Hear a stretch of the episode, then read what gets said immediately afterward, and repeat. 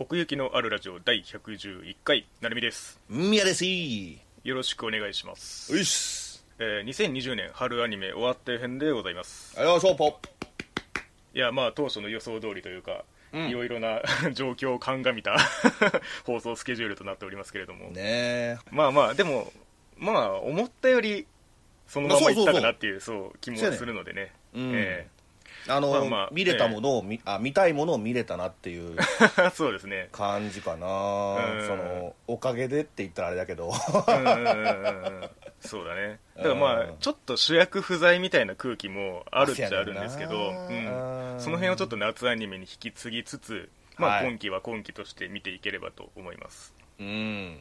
えー、例クール通りあのアンケートの方実施させていただいたんですけれどもほいこちらの投票にもね結構その影響が見られてあそやっぱりあの配信が先行してたりっていう点もあったりしてうあもう最初からだからもう最終話まであるみたいなそうそうそう。はあだからあのテレビ放送は夏アニメだけれども、うん。配信ですでにやってるみたいな作品も中にはあるんですよね。なるほどね。うん。まあ、投票でそれを入れていただいたりした方もいるんですけれども、まあうん奥行きのあるラジオとしてはテレビ放送をまあ一応ベースとしてあのク クールを分けていきますので一応ご紹介はさせていただきますけれども。はいはい、はい、別にそれはあの次のクールでまた入れていただいても全然構いませんので、えー今回総投票数得票数はですね、えーうん。全部で21票となっております。おいいじゃないですか。いい数字ですね。ちょっと戻ってきたね。その主役不在と言いながらもなんやかんやこう投票いただけるのはねねえーありがたい限りで、まあ、それがばらけてるっていうところもあるんですけれども、ええーその中でも4票を獲得したのがですねえイエスタで歌ってでございうんます、まあまあまあまあね、うん、これはね、まああの非常にあのまあ、寄せられたお便りからもうちらしい話ができるんじゃないかなと思っておりますね うちらしいね続きましてえー3票入ったのが、えええープリンセスコネクトリダイブはいはいはいはいはいはい。同じく3票で、えー隠し事。ああ隠し事もねそうだね、こちらがね3票ずつ入っておりますね。まあまあまあ目立った中の3つかなっていう感じはするけどねそうです今期はね。話題作でもあり、まあうん。このクールでっていう印象の強い作品でもありますかね。やばいですね。そのため息みたいなやばいですね。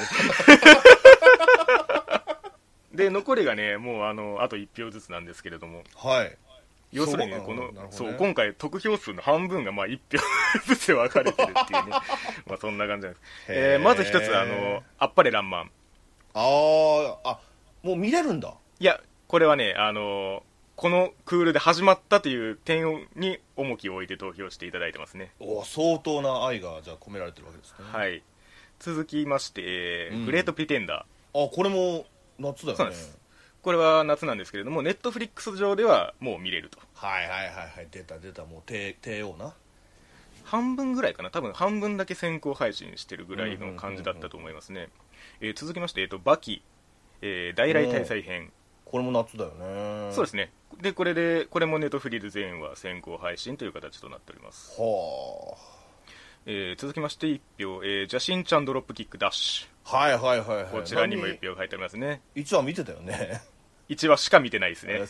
ええーこれもちょっと後ほどね あの感想の方をご紹介させていただきますね、はいはい。えー続きまして1票ですが、えーかぐや様を告らせたい天才たちのず恋愛頭脳戦。はいはいはいはい。うん。まあ、逆にこれが1票っていうのも意外性があるっちゃあるんですけど。あそう。僕は結構跳ねたなって印象あるけどね。2期にしてはいやじゃなくてあの複数入るかなと思ったんですよ。ああそういうことか、うん。あ1票っていうのがそうそうそう、なるほどねえー続きまして、えー、オトマゲームの破滅フラグしかない悪役令状に転生してしまった。うんこれもね、うんまあ、これも入るかなと、話題うん、思ってましたね、うん。で、えー波を聞いてくれ。ねねこの辺も1票ずつっていうのが なんともって感じですけれども。うん、確かにねもうちょっと入るかなって、えーそして文豪とアルキミスト審判の歯車。はい。こちらにも1票いただいてますね、はいはいはいはいえーそして、えー続きまして神の塔タワー・オブ・ゴッド。こちらも1票が入っております、ドゥンテルンドゥンテルンやな。どこを切り取ったのかいまいちわからないですけれども。エンディングのイントロ。そこかい。で、えー最後に1票玉読みでございます。お入ってきましたね。うん。いや玉読みはねちょっとね言いたいこと山ほどあるんだよ。いやマジで。まあまあの後ほど語っていただきましょう、まあ、こちらもそのあの全体で触れていただいたりもしてますんでちょこちょこ登場はするかなっていう感じですが。はいはいはいなので、えー、と1票入ってる中でこちらでカバーしきれてないものがすでにありますのでそちらの,、ね。あの感想は先にあの紹介させていただくんですけれどもおい。えーその前にあのいつものように全体に対してこういただいたような感想を先にご紹介させていただければと思います。ありがとうございます。はい読ませていただきます、うんえー、なるみさんみやさんお世話になります。りょうたですああこんにちは。いつも楽しく聞かせていただいております。ありがとうございますいつも。とりょうたさんは「イエスタデー」を歌ってですかね。入れていただいたのは。ですが、えーはい。さて今期の他の視聴作品についてですがえ私の中で1位を競った作品で全クールに Amazon プライムで視聴を終えていた無限の住人と、えー同作者の作品であり今までの深夜アニメにない新しいギャグテイストとそれでいて人間の本質に迫るような感覚を与えてくれた波を聞いてくれ。えうん。そして、えー一期と同様の高いクオリティで全く飽きさせることなく終始笑いと感動で楽しませてくれたかぐや様を告らせたい天才たちの恋愛頭脳戦、うんうんうんうんえーエロ×サスペンス×能力バトルという贅沢な組み合わせと贅沢な声優陣で先が読めない展開を繰り広げ未だ目が離せないグレープニル。ああグレープにね。うん。で、えー、久米田浩二作品に感動を添えても大丈夫なんだと実感した各仕事ああ大 大丈夫なんだ大丈夫だよっつって。ファミ通の本だよっつって。攻略本じゃねえかえー面白いんだけれども時代背景的に仕方ないのかもしれないけれどもちょっとパンチが足りないと感じたアルテ、ああはいはいはいはい。まあまあまあね。そしてアイデアが斬新で展開も嫌いじゃなかった乙女ゲームの破滅フラグしかない悪役令状に転生してしまったなどを主張していました、はい本命っぽい作品が、えーコロ何作品かコロナで延期となった中では、えー残存した作品の視聴時間が十分に取れたこともあり楽しめたクールだったと思います。そうですね。まさに先ほどね触れた点ですけれども、ええ。ー BNA は第1話を見逃してそのまま未視聴でしたが井戸インベイデッドも2週目できましたしと。え そっちに時間を割いた。ね あーそれもできちゃうっていうね。ええ。ー確かにこの辺はあのー始まった辺でもねなかなかあのー第一の高い作品群だったんですけれども、えー続きまして、えー鶴見さんですね、えあいつもありがとうございます、えー鶴見ですと、えーコロナ禍の大変な状況の中成美さん、宮さんのお二人もリモート収録等でご苦労も多いと思いますが多くの番組を届けていただき感謝です。させていただけてそして全てのアニメ関係者の皆様にも最大限の感謝を。うんそうですね、うんまさにね。本当に。以下作品感想です。えーっと鶴見さんはかぐや様に入れていただいてますね。ああはいはいはいはいはい。はい時点、えーハメフラ。うん。えー善意の力で周りを幸福にしていくストーリーはいい意味で童話や児童文学的であり結果として、えー大人から子供まで幅広い層から支持される作品になったと思います。うんうんうんうんシーズン前半はほぼ完璧な出来だっただけに個人的には後半のアニオリ部分とペース配分には不満が残りましたが。あああれアニオリなんだ悪役令状者のトップバッターとしての役目を十分に果たして後続作品に道を開いてくれたと思います。はいはいはいはいオープニングは楽曲アニメーションともに最高でした。うん。で、えーあダークホース玉読み、えー作画に関しては用語の使用がありませんがうん。それでも中盤以降試合が始まってからはどんどん面白くなっていきました。はい。マネージャーをメインの一人に置いたことで戦術面でも見せられたしそうそうそうそう。部員同士の関係性で感情移入させていくあたりはさすがキララ作品だと思いました。いやー本当にそうなんですよ。ということでそれらの作品に触れていただいておりますと。はいかぐや様の時点としてハメフラダークホースの玉読みと。うん。ねここでも玉玉読みに触れていただいてますけれども。ダークホーまあダークホースっちゃダークホースか。最初がねあれだから。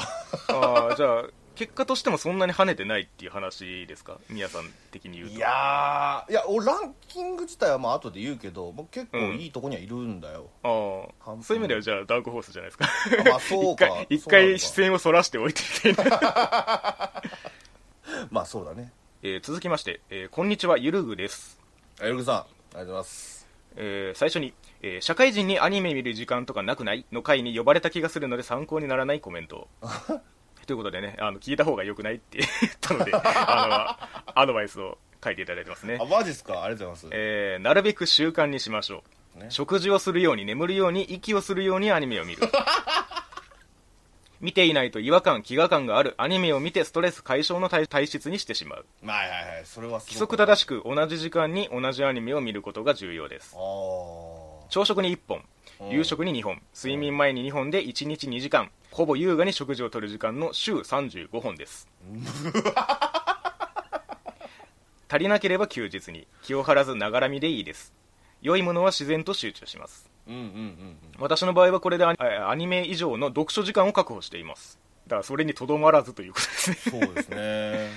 えー仕事を始めたばかりの若いうちは時間が取れないことが多いので、えー時期を待ちましょう、そのうち時間をコントロールできる時が来たり来なかったり、禁禁じ手を解除して時間を取れる仕事に変える人をし、えー、かっこ口実になる時も来るかもしれません、うんうんうんということで規則正しくアニメを見ようと、そういうことでなすねるほどねシステムとしてしまうっていうところに近いのかもしれないですけれども。はいはいはい、うーん。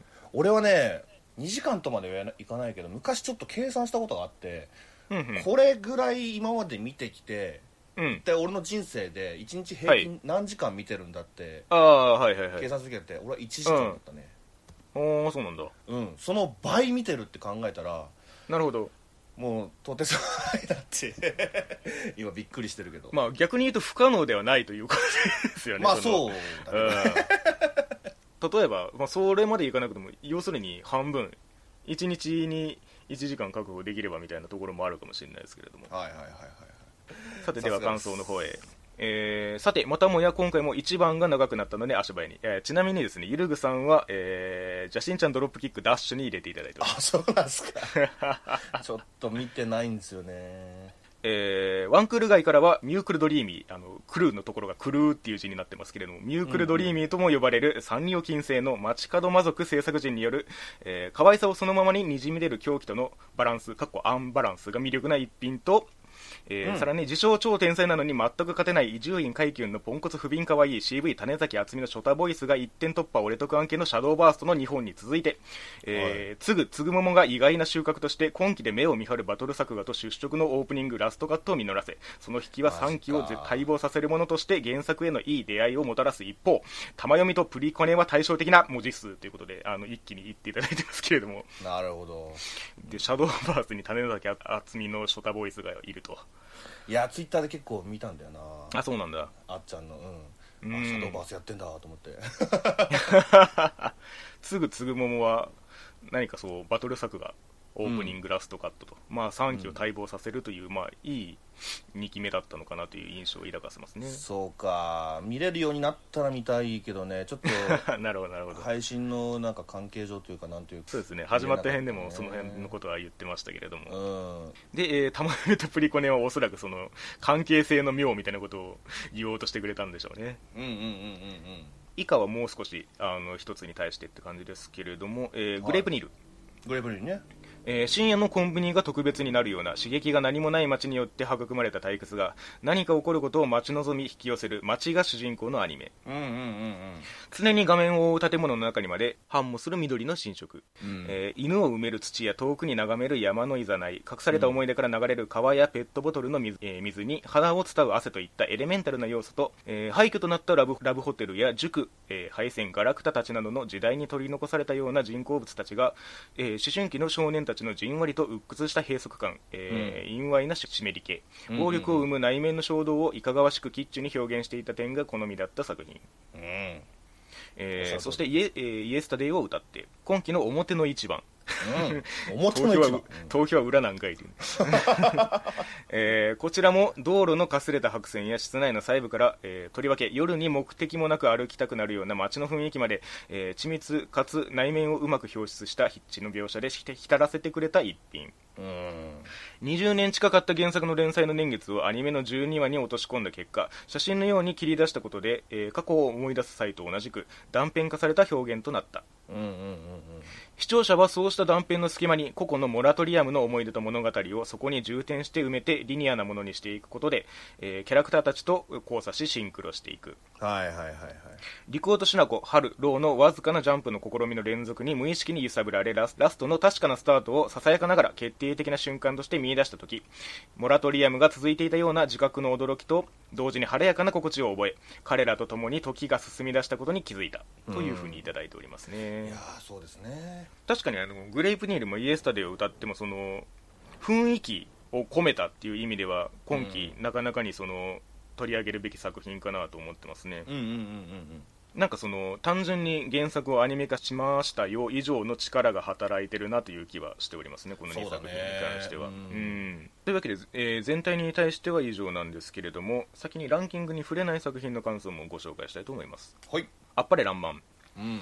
えーシンプルなストーリーに一見記号的でありながら奥行きのあるキャラ。会話その関係性の複雑さがうまい具合に乗っかって見応えがありました。作画もいい、途中で止まってしまいましたが期待を込めてこの作品を推します。ということで、はい。うん、まさに、あのースタートダッシュというか絵的な引きとかあの話のテンションとかあのまさに期待を込めるにふさわしい始まり方をしていたので、うんうんうん。まあ、これはそのまま夏クールに引き継がれますけれども改めて見ていきたいですね。そうですねちゃんとしっかり。うん。そして、えーグレートプリテンダー。はい。えー今年の春からメインビジュアルを見てずっと待ってましたが期待をはるかに超えて面白い。あのえー詐欺師の話だよな確か。そうですそうです。それですね、えー制作陣が大物揃いで誰にでもおすすめできる作品だと思う。今のとこなるほろまあ、多分前半部分を受けてということですかね、はいはいはいはい。まあ、本当にもうキービジュアルとかそのなんていうかそのキャラのいる画面だけで強いなっていうのはなんとなくその見かけるものだけでも思ったりはしますね、うんえー続きましてバキ、えー大来大祭編。こんにちはパンダチーズです。あパンダさん。えーまた何とも言えないクールが続きますね、各個人的感想、うん。うん夏アニメでの挽回を祈ってます、はい。えーテレビ放送は夏ですが、ネットフリで全話先行配信された、えーバキ大,、えー大来大祭編に1票入れさせていただきます。ほう。やはりバキといったら強烈なキャラクターたちと彼らが繰り広げる白熱したバトルでしょう。うんうん今回もその魅力が十二分に溢れ出てた良作でした。うんうーんえーちょうど2年前に放送されてた最強死刑周辺では、えー戦闘シーンにお世辞にもクオリティの高いとは言えない 3DCG がかなり対応されていたのですが、えー今回は一切使われずおそらく全編手書きだったと思います。えー、すごいね。その点で言えば作画はかなりパワーアップしましたね、はあマジか。えー欲を言えば2クールやってほしかったというのはありますけど最終話で嬉しい発表が待っていました。夏アニメが楽しみですと。へえいやちょっとこれ世代なのかな？それともうん。普通に触れてこなかっただけなのか？俺らまあ二人ともどっちもですかね。うん。まあジョジョみたいな立ち位置に近いと思いますけれどああまあそうね。うんまああの癖のある作画というかその、うん。原作自体があのかなり高密度な癖を持ってるのでうんうんそれをそのままアニメにして動かすってだけでも多分そのだいぶカロリーを消費するなという気はしてるんですけれども。ねそのまあ 3DCG を使ってみたり、まあ、手書きでやってみたり、まあ、格闘シーンのその表現はね、どちらにもやれることはありそうな匂いはしますけれども。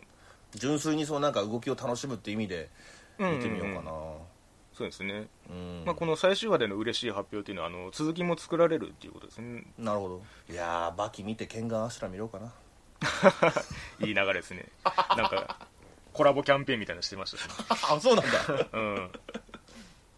そしてジャシンちゃんドロップキックダッシュ。うんえーそれでは今季一番面白かったアニメはごめんなさい。ジャジャシンちゃんドロップキックダッシュです。やめちゃうことないです。星座占いの12位みたいになってますけど、ね、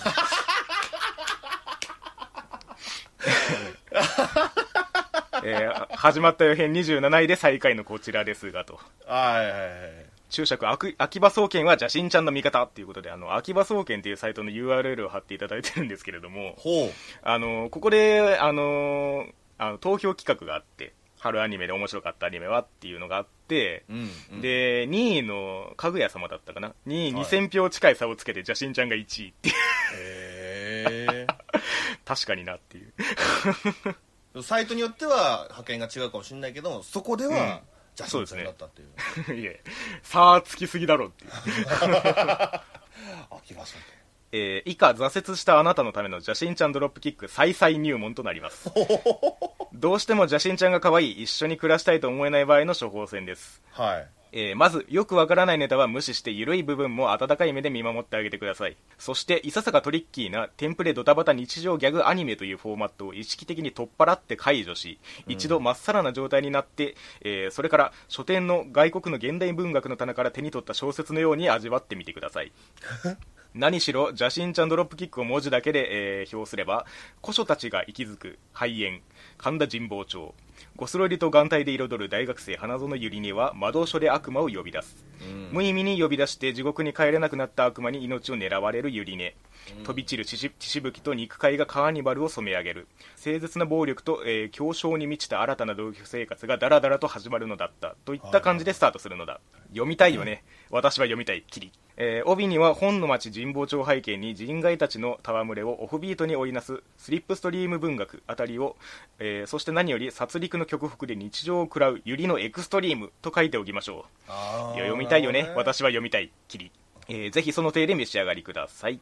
はいはいでちょっと召し上がり方をというふうにえー書いていただいてるんですけれどもええ。まああのこちらもエクストリームに解釈すると、まあ、要はその通常ではありえない関係性を描く一手ということですね、うんうんうんうんうん、人間同士とか単なるそのギャグアニメの枠だけでは生まれ得ない関係性がこの枠によって生み出されているのだと、まあ、そういうようなことを言っていただいてますね、ちょっとまだ続くんですけれどもあはいはいはい。えーえー私たち人間の乾いてひりついた日常の傍らでそこから超然とした視点で何気なしに、えー、滑車される悪魔と天使たち、うん。唯一の例外としてのユリネ永遠にたどり着けないその遠さ。かりそめに包まれた徹底した優しい世界、うん。えーその尊い日々の生活にこんな現実から触れるだけで涙がこぼれそうになる さあ愛しき邪神ちゃんと影があってどこか気になるユリネという体の感情の移入先をしつらえ置いてみる準備はこれで完了です、うん。えー以上の論点からぜひもう一度チャレンジしていただけたら幸いです。そうですか。